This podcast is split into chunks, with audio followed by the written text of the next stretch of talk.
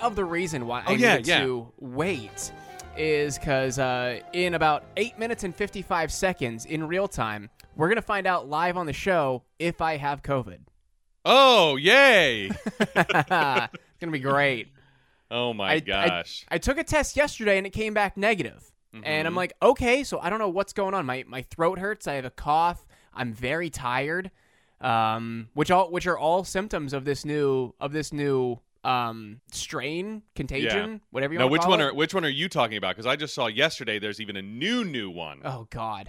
Uh, I I think I'm talking about BA five. Yeah. See, that's the one I'm, I'm I'm pretty confident that ran through my family because that was uh, everybody had the headache. Well, not everybody had the headache. Sarah had the headache, and I've heard that Yeah. from a lot of people who had this recent one. And I was just lethargic and and had a low grade fever and Yeah. um, leth- lethargy was like the main symptom though. But I saw yesterday they were like, "What you need to know about BA 4.6," and I was Oh, like, "Are they releasing patches for previous versions of the 4.6? What?" yeah. Did, how does how does four point six come after five? I don't know. They, they don't learned know. nothing from calling generations by letters starting at X. Yeah. like, because where do you go from Z? You fucking don't. What are you gonna do? A dash two? We're screwed. Yeah. A point two. Yeah. A two. uh, B two. Um, yeah. I, I thought that was very weird, and and yeah, I, I don't know. I mean, because five is just the dominant variant, and it's super contagious, but that doesn't mean there's not a ton of variants out there. We might have gotten BA two, or and, and that's a weird thing too. Like, when did we stop doing the Greek alphabet? It was like, oh yeah, Alpha, Omicron, uh, Delta, and and now we're on numbers. Like what? I don't know. It was, like it's, it's just another yet another There's- confusing Yeah, public there's- health there's- messaging. there, there- there's, there's absolutely no consistency. The, the public health campaign, the public uh, campaign as to like what is going on, has completely disappeared. Yeah, yeah, there's that's definitely there's true. there's no public information available anymore. Uh, for for those of our international listeners uh, listening to us, just know the United States is on fire, baby. Yeah, in more ways than one. It's all it's all burning down on every everywhere you turn. There's nowhere to look. But Yeah. this is just one of the many ways. Yeah, I, I, I should I should clarify though for for anyone who d- does not know this, Tim and I do not record in the same location, so I am I am shouting at my open laptop right now. yeah, yeah. So welcome to No Hugging, No Learning. It's a show about one thing: watching Curb Your Enthusiasm for the first time. I'm Tim Murphy, And I'm Ted Hollowell. and today we will be talking about season three, episode one, Chet's shirt. That's right, we are back from our season break. Uh, we took a little break in between season two and three. Uh, not a year like Curb does, but um, we uh, before that. What's the deal with stuff from our last episode? The massage. Uh, we had absolutely no homework, and I found absolutely no trivia and tidbits about Nice. the episode. So let's just consult the book.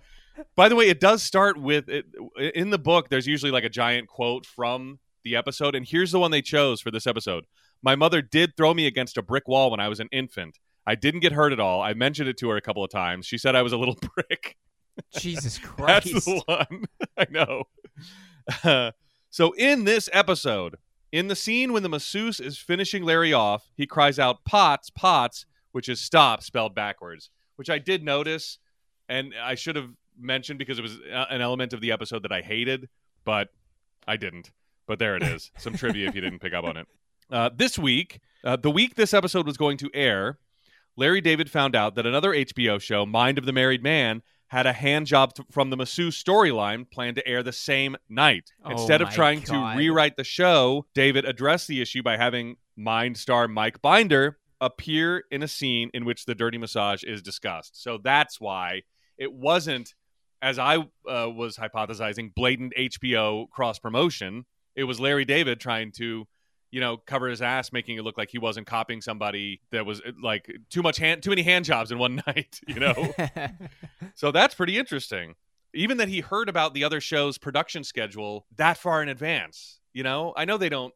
I, I know that it doesn't take much to film a scene of Curb Your Enthusiasm. It's not like Game of Thrones or anything, but still, like the fact that he was able to put that scene in there, yeah. 'Cause- and and yeah, Because you know someone's uh so, someone's raunchy dad would have said, "Oh, what does HBO stand for these days? Hand job broadcasting office." yeah. Oh, so Tim, that's all right. I don't mean Oh, to. I don't go. mean to pause you, but we have reached zero minutes and zero seconds on the countdown. all right. All right, I'm taking my headphones off. I am walking over to the bathroom to look at my test. I'm Let's go nervous. see. All right, I am back and I am negative, baby. Yay! But now I'm just fucking confused as to what is going on with my body. You just got you just got something. Just I- I just have- thing.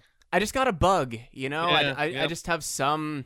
I don't know. I, I think it's like, like a mix of. It's got to be a mix of like allergies. Maybe uh, I, I did a wrestling show on Friday night as Mm. opposed to last night, so maybe lingering throat effects of that. Yeah. I don't know, dude. But I slept for like 13 hours last night. Grace and I went to Houston, Damn. and I came. We came back. I I sat down on the couch and I was like. I'm so tired. I'm gonna lay down a little bit. It was like 8:30. I fell asleep until 12 Oh she my was god. she was already in bed and then Yeah. i came up to bed uh and slept immediately i was so tired i was like falling over dude like Oh I- I'm falling gosh. like into my dresser and she's like are you gonna brush your teeth i'm like i'm i'm so tired i'm gonna fall asleep if i do so i i immediately went to bed woke uh, and slept until 8 Oh my gosh. so what like 12 hours ish 11 and a half So the only last thing I have from this episode is Larry David heard Judge Katz's radio show in the car one day and called him to see if he would play the judge in this episode. So I guess it's this guy Burton Katz. That's who played Judge Katz. And I w- googled him because I was like, oh well, if he had a radio show in L.A., he probably was a pretty famous guy. But no, I think he just wrote uh, one book called Justice Overruled: Unmasking the Criminal Justice System. A veteran insider with experience in every aspect of the law. Judge Burton Katz knows that our criminal justice system is broken. In this blockbuster book, he reveals how bad our courts have become and why they must be fixed now. And this book has I know it sounds like like kind of before its time. Like everyone kind of agrees at this point that you know the justice system is kind of fucked up. Um, but this has one and a half stars on Amazon. oh my god okay Yeah, and it came out in 1998. I believe Judge Katz has since passed away.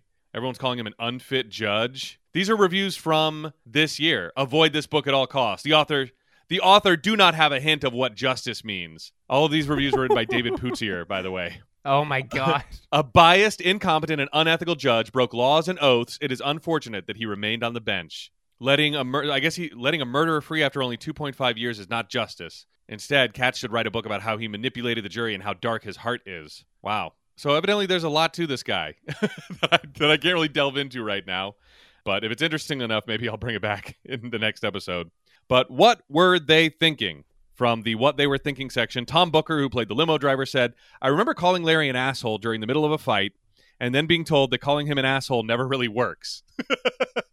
I guess by the director or something. Like you just have to be more creative when you're insulting Larry David because he knows he's an asshole, I guess. So there we go. That's it. The the only other section is something from the late Judge Katz and Larry David uh, when Larry in the Larry in action section, Larry is sentenced to wear a sandwich board that says I steal forks from restaurants and he offers to work in temple on Saturday mornings, saying it can be quite grueling as you know.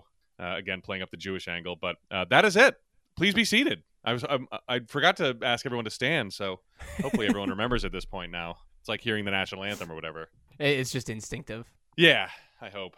All right. Well, if you have never listened to this show before, we are not a research heavy show, despite the last 24 minutes uh, being uh, primarily bullshit. Uh, we like to have our questions pop up naturally in the run of the show and assign them to ourselves the week following as though we are giving ourselves homework. I have never seen these episodes before. Tim has never seen these episodes before in the last 20 years. If we miss anything, if we egregiously skip over something, please send us an email or send us a tweet. It's at no hugging on Twitter or no hugging, no learning show at gmail.com. Both of those links are down in the description or on the show description page on Apple Podcasts and Spotify. If you like what you hear, please give us a five star rating and a written review on Apple Podcasts or Spotify, and we will send you a free no hugging, no learning sticker free of charge. Uh, while supplies last, just get your uh, mailing address to us somehow, uh, some private message, wherever. You don't have to plaster your address out on, on the internet for us to send you a sticker. That reminds me, my brother has started, or, or I guess restarted binging the podcast, and I believe he's watching Curb and Seinfeld simultaneously and Oh, listening God. to the corresponding podcast, which is totally legal. I mean, you can you can definitely. I mean, they're they're two separate shows. You can watch more than one show at a time. Um, so, mad respect and and uh, welcome back, uh, Mike. When you finally get to season three of Curb, um, but he wants a sticker. He said he'll put it on his truck. Okay. Yeah, cool. and I don't have them, but yeah, It is it is totally legal and 100% unproblematic. yeah. Yeah, watch as many shows that we talk about as you want. you should uh, you should get him on the Patreon. Yeah, yeah. or get him either my mom or my dad's password. yes. I should I should crack down on my on my family password sharing. You better not be using mom's password for Patreon.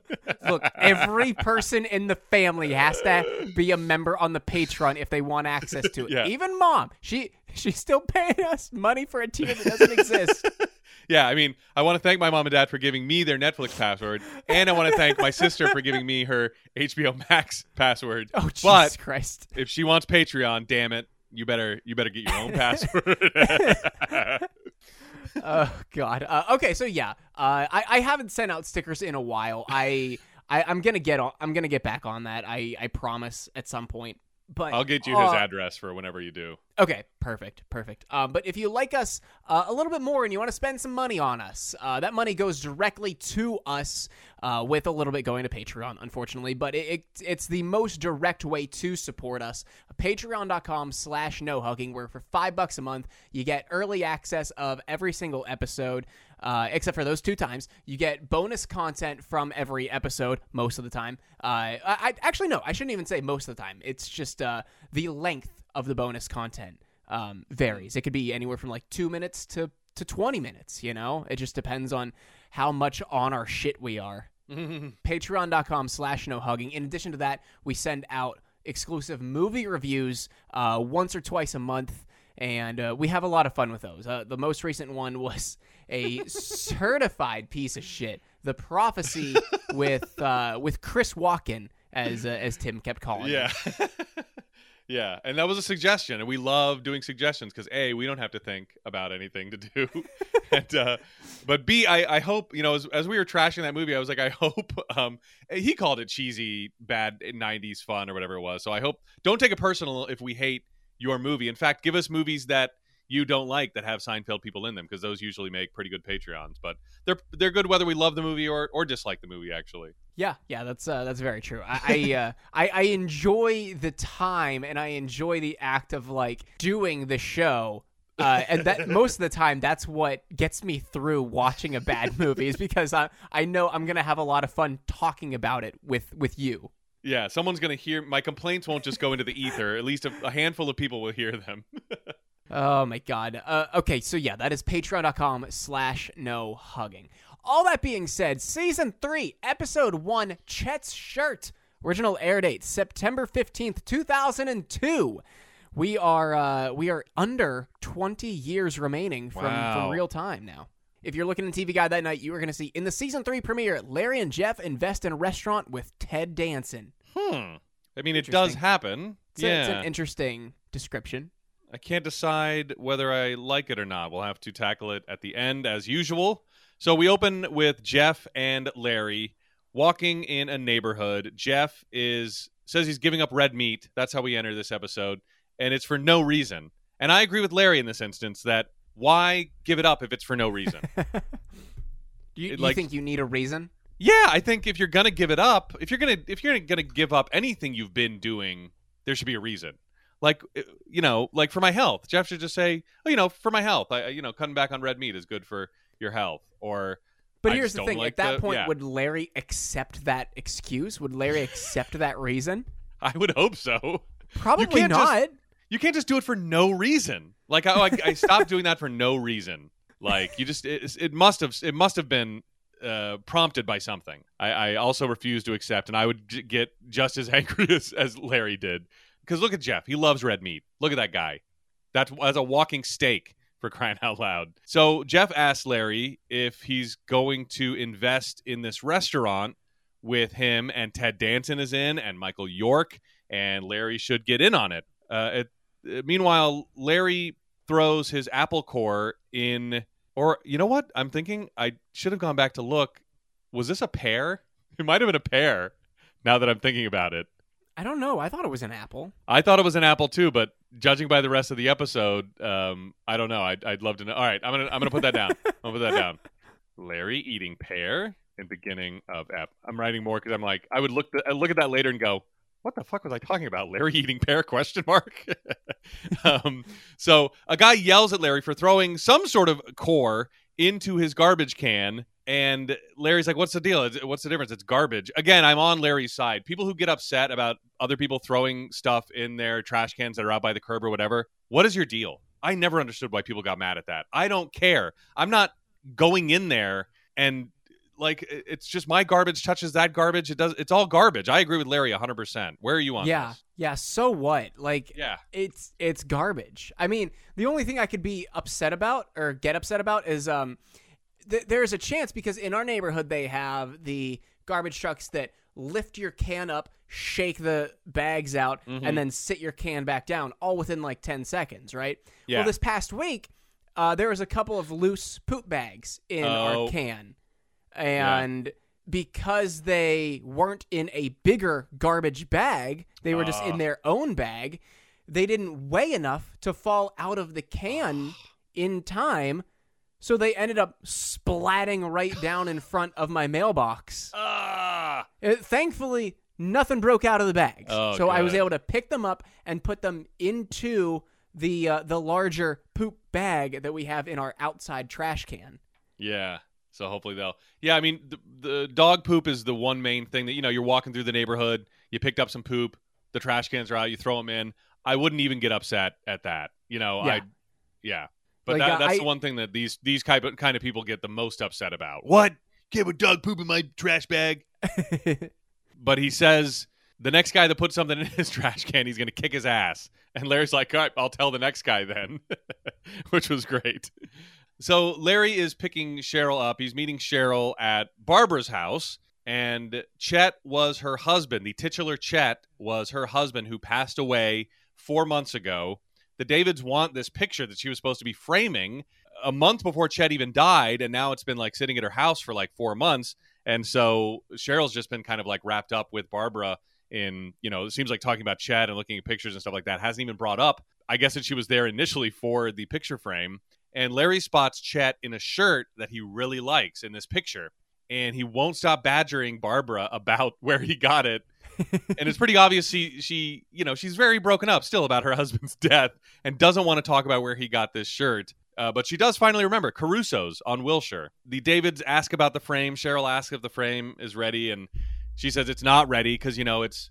Uh, and and Larry is is less sympathetic than than Cheryl as usual, saying you know that it's it's been five months, and she's like, well, God forbid you pass away and Cheryl has to deal with this, and and Larry jokes that I think she'd be dancing in the Trevi fountains in Rome. if, uh, but as Barbara says, I am not ready to have a sense of humor about this.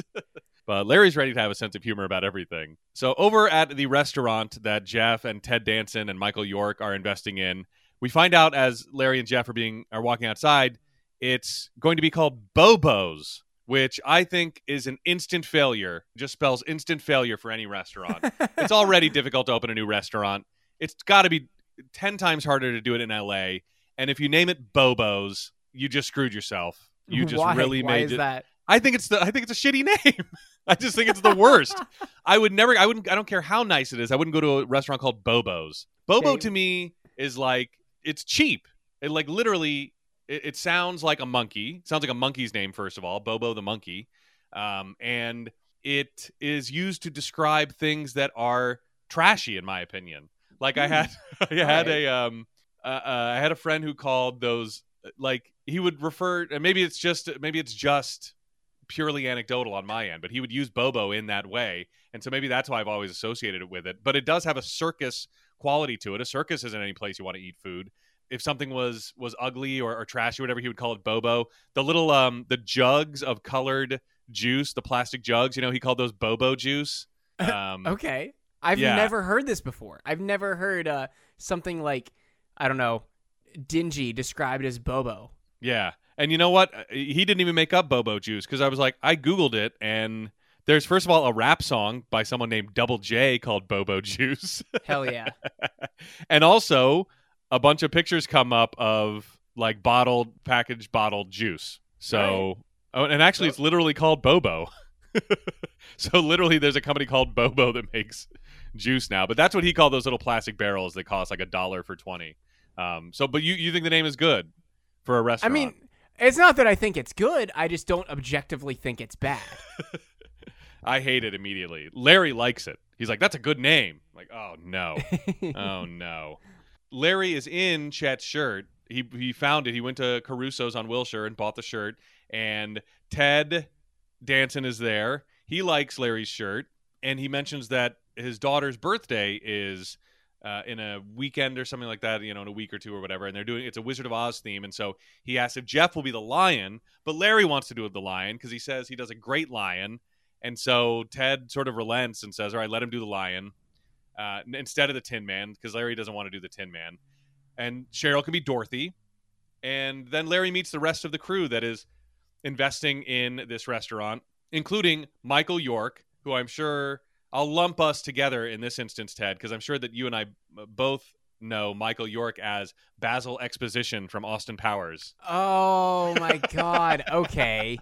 I I wasn't sure how I knew him, but yeah, now that you mention it, I'm like, oh my god. Yeah, which I always thought was a funny name. I like that that his name was literally Exposition, and um, so I thought uh, well played by Mike Myers on that.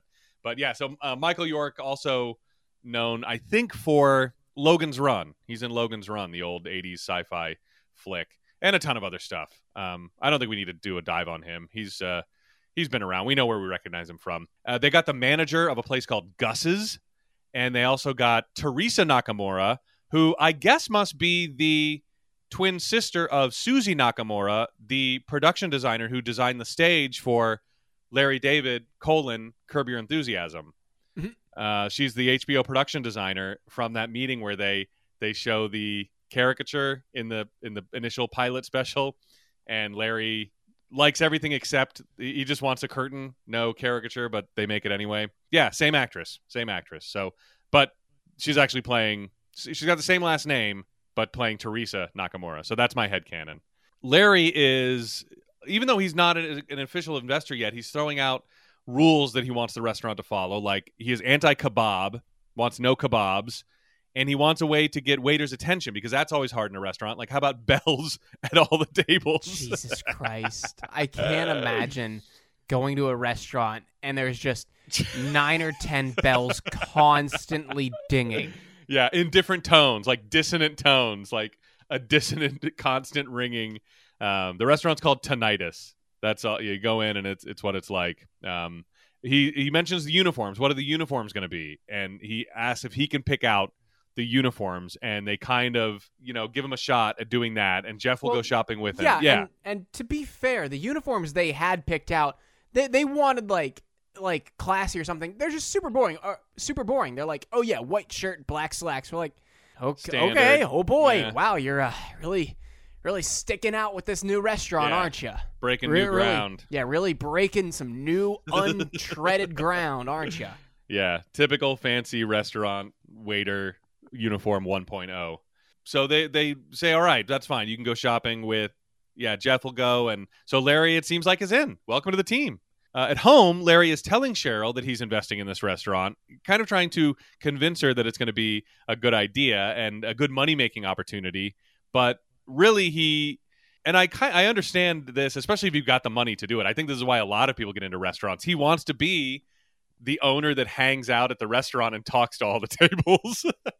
Even though Cheryl like puts it back on him, she's like, "You hate talking to people." yeah, he's like, I, I hate talking to people I know. I like talking to strangers. God. I am the exact opposite, by the way. yeah, I, I think 90% of people who buy a restaurant, I think at least have this on their list of reasons why. Like, it may not be the number one reason, but they're like, oh, yeah, I'll be the cool owner that hangs out and like asks if everything's okay and can comp tables and bring drinks and, and stuff like that. And, and just kind of like, you know, run, run the place and I'll be the jovial oh, hangout owner. You know, you always see these people on Kitchen Nightmares too, because it, Yeah. Oh, and and bar rescue. Like any any any show where um, the restaurant is doing poorly is the owner usually is Mr. Hangout guy. Yeah, it, it's usually Mr. Hangout guy who the staff can't go to him at any time for anything important because he's hanging out. Exactly. Yeah. it is a it's a common character, and Larry Larry wants to do that. Just another tick mark in Bobo's instant failure column. They're gonna have the hangout owner, uh, and he, he gets to pick the uniforms. He already mentioned that he wants sweet potatoes on the menu because you can't get sweet potatoes anywhere. Yeah. Oh yeah. I, I loved the part where he's telling Cheryl. She's like, you know how you can't get sweet potatoes anywhere in L.A. And Cheryl almost mockingly just goes back, yeah, yeah, everyone knows that. yeah. So we find out Barb will have the frame er, uh, ready next week, which is great. And Cheryl got a call from Larry's dentist, Dr. Bloor, and he wants to have the Davids for dinner uh, on Saturday. And Larry's like, "What?" And Cheryl's like, "I thought this sounded like something you had already talked about." So I was like, "Yeah, sure." And he's like, "It's never been brought up that we're going to hang out socially." And he's like, "I can't accept it because you know we'll go over there, then we'll have we'll have to have him over here, do something nice to him, or take him out. It's going to snowball." And he's like, I, have got to find a new dentist. This dentist, um, he's like, it's already done. I can't go back to him anymore. I'm going to tell him I'm out of town or something like that. Over at Mike Caruso, as it so uh, helpfully says on the actual marquee, it was uh, the full title was Mike Caruso's Classic Casuals, and it was at Ugh. 631 Wilshire Boulevard. And I got to say, yeah, as as Jeff and Larry are here, and even the shirt Larry's wearing, I'm like, oh, this is where like that like the end of the swing revival sort of bled into this like bowling shirt slash guayabera obsession that that like rich men's fashion had. You know, these shirts were big. The, the shirt Jeff is wearing is that sort of like Mexican wedding shirt kind of thing. Yeah. With like the kind of interesting pleats and stuff. And then the one J- uh, Larry's wearing is very much like all of the shirts that Charlie Sheen wore on Two and a Half Men. Yes. uh, which was a yes. huge a huge reason these were so uh, big. Um, and I got to bring up Steve Madden shoes too. Do you remember those, like the bowling shoes that were, yeah, like I the do. fancy loafer bowling shoes? Yeah, I had a pair, and I was like, I am the most fashionable man on my college campus right now. There is no doubt about it in my mind because I have a pair of these, and I got them for like super cheap down in Florida um, at this shoe store. I was like, yeah, I'm gonna, I'm gonna buy these. These look awesome, and for sure, like in 2000 one or two, whatever it was, they did, and I stand by that. um, but yeah, we're we're obviously entering that phase of of rich men's fashion. It is in Santa Monica. It was opened in 1944 at Fourth and Wilshire, and then they relocated sometime around 99 to 02. Uh, it was owned and operated by Mike Caruso, and then he handed it over to his son Richard, who handed it over to his son Jack, who closed it in 03. So Jack Ah. really screwed it up for everybody. Did not want to go into the family business. Yeah. It is now at 631 Wilshire Boulevard. It is now Sidecar Donuts and Coffee. Mhm. Yeah. And by the way, uh, in all of my Googling, there is a very important person in LA right now with the last name of Caruso, and that is Rick Caruso, who is not related to this Caruso family. Uh, Rick Caruso is a running for mayor of LA right now as a this made kind of news. Maybe even you picked up on some of it because he was being endorsed by a ton of celebrities. I think even like kim kardashian did a video like hey please go vote for rick caruso in the primary or whatever. And people were calling all the celebrities out because they were like this guy switched he was a republican until 2019 Yeah. and now he's running as a democrat. And everyone was like hey hey fuckers. Like this isn't this guy's not cool. And like laying out all the bad shit he did when he was a republican. They were like Mhm. just because he's a democrat now. So he he's a real estate businessman not a uh, classic casual menswear magnate. And his dad was not mike caruso. His dad was henry caruso who was the founder of dollar rent a car and lots of other dealerships in the la area so different caruso family yeah You know, I was thinking of this the other day, and this kind of comes into play with what you're talking about. You know how, like, it's a Republican talking point where, like, they call people uh, RINOs Republican in name only, Yeah. where they're like, Joe, he's actually progressive. I'm like, think of that from the other side, and it actually makes much more sense. All of these, like, old Democrats are like, oh, no, I'm Democrat. You, you'll Yeah. like me. But they vote, like, like right on every single public Yeah. policy issue. Democrat in name only spells out dinos because they're fucking dinosaurs and they don't know what people actually want. I know. Like rhinos are pretty awesome. They're giant and powerful. Yeah. Oh, I love and they have that horn. Yeah. Yeah, I love Um, dinosaurs, but yeah, dinos, dinosaurs are yeah. No, no, di- yeah, di- yeah, for sure. Yeah. And and then and even so you could take it a step further and bring fossil fuels into it. And dinosaurs, you know. So people Ah. like like someone like Mansion, definitely a dino, you know. Um, yeah, it work it works a lot better because when you call an old person a dinosaur, it's much less badass than calling an old person a rhino. Oh, you're a rhino. Ah, you're um, old, old, scaly, and horny. yes, it does work. Does work better. Um, so it's Well, not. I, I, I promised that we weren't going to talk about Vince McMahon here. oh, he's setting up a 2024 run. You just know it. you just know it. Can't wait. Uh, that's going to be a great debate. I'll watch that. Oh Um, God. Uh, uh, before they eventually join, uh, and you know who I'm talking about. It will be Trump McMahon 2024. Oh no. yeah. Get your yard sign now. Oh no. So Jeff and Larry are at Mike Caruso's Classic Casuals shopping for uniforms, and Larry wants all the waiters to dress like him. He's picking out like polos and the kind of shirts that he wears. He even picks up a shirt that looks like. I like Larry's out of the box thinking, though. I mean, the bell is a shitty idea, but it's the right way to think about. Like, what can we do differently in a restaurant? You know, you mentioned like why have the same old dumb uniforms? You know, Larry's ideas are bad, but I think we're at the there's no bad idea stages. How can we take that idea and make it better? Because here he has another one where he picks up a shirt that looks like a tablecloth, and he's like, "Ah, the waiter's shirt looks like a tablecloth, and it's a tablecloth. There's a tablecloth." Um, but Jeff says that is a bad idea. But again, I think we're at the brainstorming stage here. But Larry, while he's at Caruso's, wants to buy the other two shirts. He said they had two in stock. Though they had three in stock and he bought one, he's going to buy the other two. He's going to give one to Ted and he's going to have one as an extra in case he gets this one stained. He'll have an extra one. And he sees a woman in a military style shirt that he is just absolutely loves. He points out the epaulets. And here's another, I mean, it was probably around this time I realized I was morphing into George. I, I've agreed with Larry now. This is this is number three, uh, where I'm like, Larry is right. Um, the military style shirt is cool. He points out the epaulets. Look at the epaulets.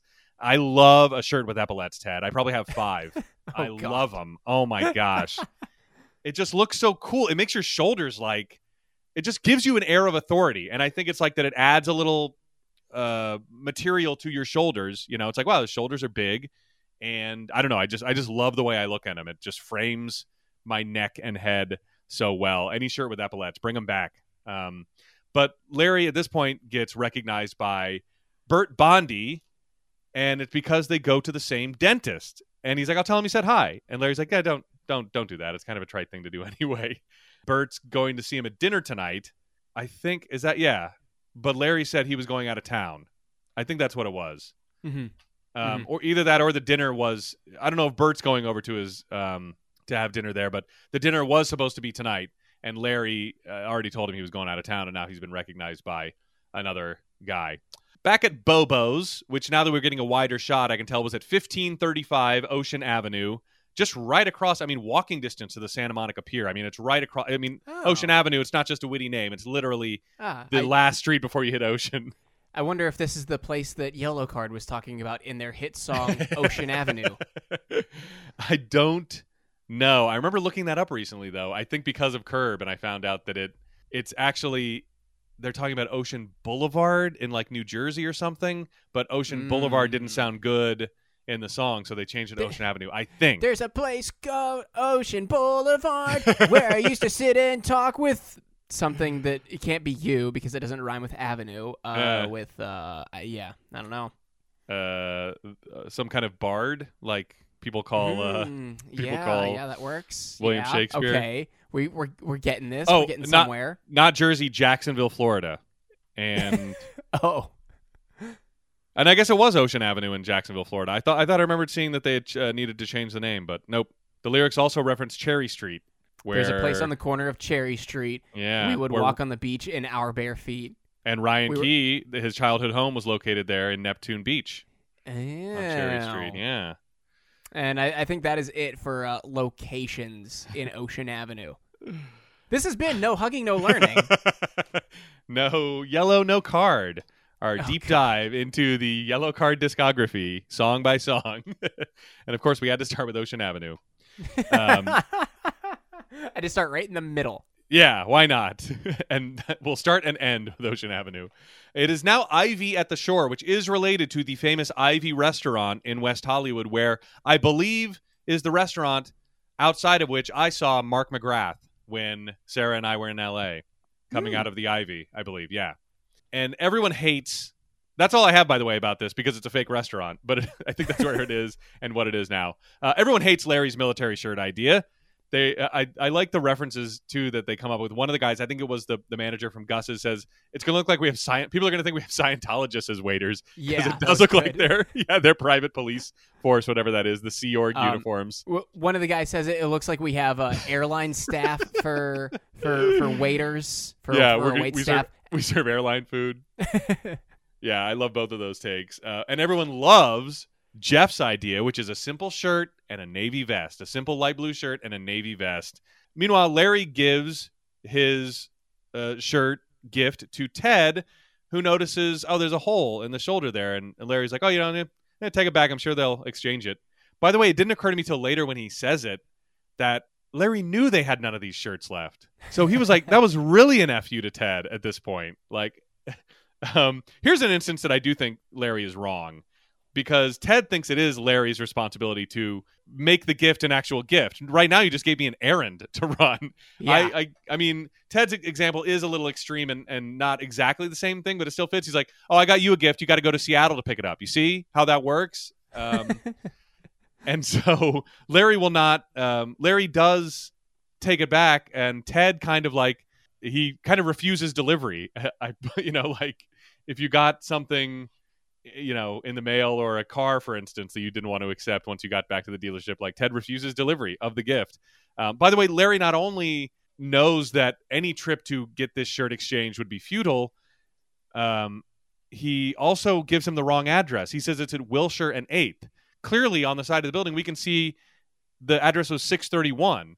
And in a grid city, that uh, business is going to be at Wilshire and 6th, not Wilshire in 8th. Larry's giving him the wrong directions and sending him on a, a wild goose chase for a shirt that he knows does not exist. Um, yeah, s- sending him to the wrong location for a place For that a not going to have that shirt in stock. exactly. Uh, over at Ted daughter's Jill's birthday party, Larry shows up wearing the shirt, uh, and Cheryl and Jeff think it is to taunt Ted about not accepting the gift. Ted comes over and he takes Larry off of Lion and gives it to Jeff and says, "Jeff is the Lion now, and you could be the Tin Man." But uh, and, he, and Larry's like, "Why are you? Uh, why are you taking me off the line?" He's like, huh, "No reason." So again, kind of a callback to the no reason thing. Uh, when there is definitely a reason in this case, we know. By the way, uh, Larry refuses to be the Tin Man, and as Ted walks away in front of Ted's daughter Jill, he says, "What an A S S H O L E," and Cheryl and Jeff kind of get upset with him for doing that. But Larry's like, "What? She's five. Come on." A little bit later, Cheryl and Jeff are in their Wizard of Oz costumes, and Larry turns around while he's talking to them, gets whacked by a pinata bat that Jill was swinging. His tooth is knocked out. He's got blood all over his shirt, and he needs an emergency Sunday dentist appointment with Dr. Bloor. And I love how he blurts out, Dr. Bloor, Bert Bondi. I loved that. Uh, used as an exclamation. It's a, it's a great name. Bert Bondi. Over at Larry's Dentist, which we can see is 2530 Wilshire Boulevard, it is in 2020, uh, I'm sorry, in 2002, there was a Verizon store on the lower floor. In 2022, there's a Verizon store on the lower floor. Oh my How about God. that? I know. Nice. It's been there for 20 years, almost untouched, it looks like. Still a Verizon store. No dentist inside, though. Some law offices uh, take up the upper levels, though, it seems like. And by the way, Larry's, the, the tooth black, the whatever they put on Larry's Oh teeth to make it look, it's, I I, mean, I it's, had a more convincing missing tooth whenever I went as a pirate for Halloween when I was eight. yeah, you can see it pretty clearly. I, actually, I, I think this was that same stuff. Probably, Probably. exactly the same. Technology didn't need to be any better because everyone everyone was still watching this on like maybe a, a plasma, maybe like a 30 inch plasma if you could afford one in 2002. Um, but yeah, on on everyone else's tube TV, whoa, Larry lost two front teeth. But no, now that we're watching in high def, uh, even upscaled, it's pretty clearly makeup. And he tells the doctor that he was out of town. Uh, that's why he couldn't come. He was at his cousin's pear farm in Sonoma. Uh, they had a lot of pears, so much that Larry got the runs. And uh, Larry also they also went to the um, Bob Bartlett's cabin, and Bob Bartlett was the guy who created the Bartlett pear. And you know, I had to do a dive on this almost immediately.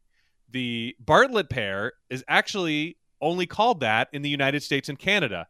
Everyone else calls it the Williams pear, and hmm. we call it the Bartlett pear because somebody, J- James Carter in 1799, imported several Williams trees into the U.S., planted on the grounds of Thomas Brewer in Roxbury, Massachusetts. A guy named Enoch Bartlett bought the estate, saw the pears, named them after himself because oh, why not? God. And then by the time the pears took off and he started like selling them, everyone was like, "Oh, these Bartlett pears are great." And then they he realized in 1828, almost 30 years later, they realized this was the exact same strain as the Williams pear, but by that time, the Bartlett the pear was so popular in the U.S. Yeah, yeah stuck. Yeah, yeah. Although Wikipedia does mention that there are about 150 other synonyms worldwide for the Bartlett pear, so I guess you can't fault us too much. But it is funny that like some you know rich ass guy in a white wig was like these pears are growing on my property. I shall name my they they will be named after me. It's like shouldn't you check? No have a bartlett yeah. pear. It's like what what, what christopher columbus bullshit is this? Totally. I discovered the bartlett pear. I claim this pear for the bartletts. No, like i don't know no we... one else no one else has ever seen a pear like this. Uh, mi- meanwhile there's there's millions millions Meanwhile, of people there's a guy who could be like, you know, I brought these trees from somewhere. No, yeah. no, no. It it is I. What, what, what was his name? Thomas Bartlett. Enoch. E N O C. It is I, yeah. Enoch Bartlett. I discovered this pair. A great rich asshole name to to co-opt the Bartlett, the Williams pair. I mean, for his own. Enoch is a great name that has just fallen out of. We we could bring Enoch back despite the sins of Enoch Bartlett uh, I don't think he's sullied the good name too much. Um, I think it's the main character of Steve Buscemi in Boardwalk Empire too. So not a good guy, but it, it's a good name, and it should come back. Damn it! So then the doctor reveals that Bert Bondy was in this week, and in an ominous kind of voice says, "I think we're ready," and lowers the lowers his mask as he begins work on uh, Larry. By the way, they do have an argument about whether it's a green or a brown pear and it's definitely one of those greenish brown ones, but I I call it green. It, I it's certainly not a brown pear. So Larry was right about that. Um, as far as as far as the doctor is concerned, because I think he was saying it was a brown pear. Back at home, Doctor Bloor gave Larry these giant buck teeth as temporary replacements. he thinks because Bert Bondy snitched on seeing him, and Larry, uh, Cheryl just finds humor in every element of this and, and points out to Larry, you know, if you'd only been the Tin Man, all of this would have been avoided. And La- that only makes Larry think that Jill did it on purpose and hit him in the face because he wouldn't be the Tin Man.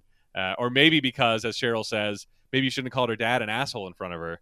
And uh, Cheryl just like cracks up at Larry. The doorbell rings. Cheryl thinks it's Barb with the frame, but it's actually Ted who has come to apologize. And Larry starts in by railing against the pin- pinata um, which, by the way, I I think I I don't know how many parties I went to as a kid that had a pinata, but I could probably count them on one hand. But they are mm-hmm. back in a big way. Like Declan and Colleen have been to a ton of birthday parties that have pinatas. Like they are a thing again at kids. Hell yeah, that's parties. awesome. yeah, uh, but Larry rails against them. He's like, "It's a bat, and you're hitting it, and then the kids rush in to get the candy, and they're fighting over the candy. It's just a bad idea." Um, and Larry uh, Ted does point out that Jill didn't mean to do it, although you did call me an asshole in front of her. And Larry is surprised, as I was, having a five year old that a five year old could spell asshole. I don't know if that means Declan is way behind uh, and you know not ready for kindergarten, but I am I'm 100% certain if I gave him those letters, he would not remember them a second later, and also not be able to sound them out what they sound like in his head in a matter of seconds, as Jill did. But maybe Jill is some sort of savant that I don't, you know, some sort of five year old spelling savant. But Ted's like, you know what? I, I guess I do want that shirt now. You know, he, he, he I guess this was like a goodwill gesture from Ted to kind of like accept Larry's gift. But Larry, now in his mind, he's got he's ruined one shirt, so good thing he has the extra, and he wants to keep the one he was going to give to Ted as a second extra. And so he says that, you know, they, they, he doesn't have him anymore. Cheryl comes into the room and completely blows up Larry's spot, mentioning that, hey, you just told me you had two more, so why don't you give Ted the extra one? And then Ted finds out that Larry was lying about just wanting to keep the extra shirt. So Larry goes up to get the shirt. He brings it down, throws it on a, a couch outside of the little office where Cheryl has been watching Wizard of Oz. And it's the somewhere over the rainbow part. And Barb shows up with the frame and comes into the back office where she sees Wizard of Oz and begins crying immediately because that was our movie. It was her movie with Chet. Then she sees Chet's Larry wearing Chet's shirt, and it's the new one. So Larry has changed into his extra one and is giving the second extra one to Ted. Barbara starts crying, goes over to Larry and just throws herself oh onto my his god. and leaves a giant makeup stain on the shirt. Ted, how many as a as a fellow guy, uh, attached guy, married guy at this point, but it happened way before that. How many s- shirts do you have stained with mascara, like on the shoulder or something like that? Because I have, Um, I think I have quite a few. Mostly they're uh, night shirts, because that's when like you know the like they're lounge shirts that I wear around Mhm. the house. But it, it happened a ton. I I've got a few, mostly um less so mascara, more like foundation and glitter. Ah. Does that make Uh, sense? Yeah, totally. Yeah. Yeah. It seemed to be the mascara that always just stained though, and I'd have like a black mark on my shoulder for the end of time. I'm like, damn it. How come that doesn't come out in the wash? So Larry and Ted both get a bead on the last remaining shirt in the entire city of Los Angeles and run over to the couch and begin fighting over it. They rip it in half, and Ted is walking home and he takes his half of the ripped up shirt and throws it in the garbage can of the guy from the beginning who said he was going to kick the ass of the next person that did that. That guy yells, Hey, asshole. And Ted begins running away as Frolic starts playing. And that's the episode. Uh, all right, what do we got for homework this week? Oh, was that a pear that Larry was eating at the beginning of the episode? Perhaps a Bartlett pear. We will Is that find it? out. Is that the only Yeah, thing? That's it. That is it. We don't need to look up Michael York. We don't need to look up Ocean Avenue. We don't need to look up uh, anything. All right, uh, what do you like for cover art this week? Hmm. I don't know. What do you think? I mean, something with Larry in the shirt, but he like wears it the whole episode. So Yeah, I, um, I, I was gonna say the art that is on HBO Max for this photo doesn't show up in the episode at all. How weird is that? Where did that come from? I, I'm guessing it was just like I don't know, just a crew photo or something. Yeah, behind the scenes shot. Yeah, because it's Larry in Chet's shirt, Cheryl as Dorothy, Jeff as the lion, and Ted, I guess, as the scarecrow, right? And there, and Jill is standing there with them in front of like some bushes or something, and that never happens in the episode. yeah. weird, very weird. um, so what does happen? I mean, there might be something with everybody sitting at the table at the restaurant. That might be a good shot. Larry in the dentist chair. Larry with buck teeth is funny. I thought that was Uh, pretty La- funny. Larry with with uh, with buck teeth is funny. Honestly, Larry like just after getting his teeth knocked out by Jill's baseball Oh, bat is pretty funny, Yeah, yeah, yeah. Uh, and just like uh, just wi- with a bloody shirt. yeah. Yeah, that was pretty good. All right, I'll I'll see what I can do with uh with one of those. Right on. But let's see what we can do about this week's description. So we had in the season three premiere, Larry and Jeff invest in a restaurant with Ted Danson. Hmm. Period. I think we can make it better. I think we can encapsulate more just by um what about Larry uh, see what you think of this.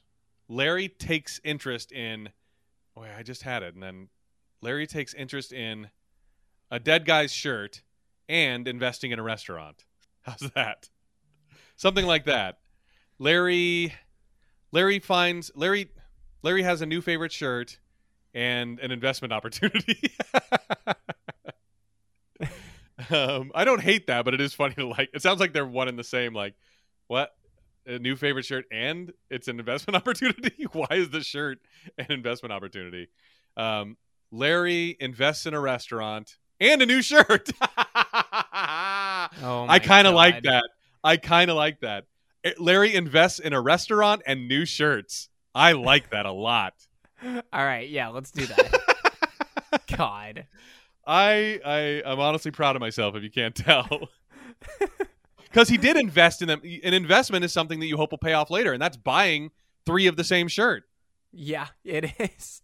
So It's, it's buying three of the same shirt because you know you're going to ruin one of them. this is my best work yet. I mean, we we are hanging it up, and we're becoming an Ocean Avenue podcast after this because it's not going to get any better. Uh, all right, Tim, did you like this episode? I started. I mean, what a great start to the season. To if if all the rest of the episode, because this is in my mind like the the the classic formula for a Curb Your Enthusiasm episode. It starts and ends in the exact same location, and a joke that happened 30 minutes ago pays off when the next guy that throws something in there happens to actually be someone Larry could have warned about throwing stuff out in that guy's trash can and is the next guy and just all of the storylines pay off in just such a great way. I was very satisfied by it. And when I'm when there's not a when there's a bad episode, it's because a storyline's not wrapped up in a satisfying way. But everything here was like neat and tidy, and not only that, I think set us up for a season long arc, which uh, is, of is going what? to be Like great. a like a Larry and Ted rivalry? Yeah, that. But I think the restaurant. I think the restaurant's going to be the main. I think. Mm, I think okay. one to ten, if I remember correctly. I think this is where we spend a lot of our time now. And Larry, Larry, and his ideas for what the restaurant Oh, should God. have or be. Yeah. All right. Yeah. I uh, I took a, a bit of a page out of your book and I gave it one of uh, Tim Murphy's famous Ooh. star lows. Star low. Yeah, because I I really wasn't feeling it. Like all the way up through I don't know, like halfway through the Yeah. episode, I'm like, it's I don't know, it, it's humorous. I'm not really loving anything in this. And then once I could like start feeling like it coming to a close, we're getting like ten minutes left in the episode. Everything's just like hitting a little harder. Uh, punchlines are coming a little quicker. Yeah. and I'm like, okay, this is this is pick it up. So I I, I did like it, but I, I can't quite give it a full star. Yeah. Everything was paying off. I mean, that's what it was. Everything from the first half was paying off in the second half. So, you know, the setup is never usually that that great, but the the punchline that you don't see coming, you know, that was that's what that's the way the episode was set up and it was great. Yeah. So a star low if I mean this this didn't get a this got a full star for me, but if it gets replaced, I'll be very happy because that means we got a great season on our hands. hmm That's uh, that's for sure. All right, so next week we have got season three, episode two, the Benadryl Brownie. Original air date September twenty second, two thousand and two. And if you are looking in TV Guide that night, you are going to see Larry finally enters the world of cell phones, but poor reception leads to a big time mix up. Oh boy. I think we're gonna have some outdated tech on this one. I, oh, I just God. when I saw the the synopsis for this, I, I just laughed out loud that like Larry enters the world of cell phones. like Larry gets a what if Larry gets cell phone is like just such a funny you know pitch for an episode now that we're gonna get to see it and it's gonna be great because we're gonna get to see what cell phones were like 20 years ago. Ah, is that it? yeah, I think that is it. All right, for no hugging, no learning. I'm Tim Murphy. I'm Ted Holdwell. Be good.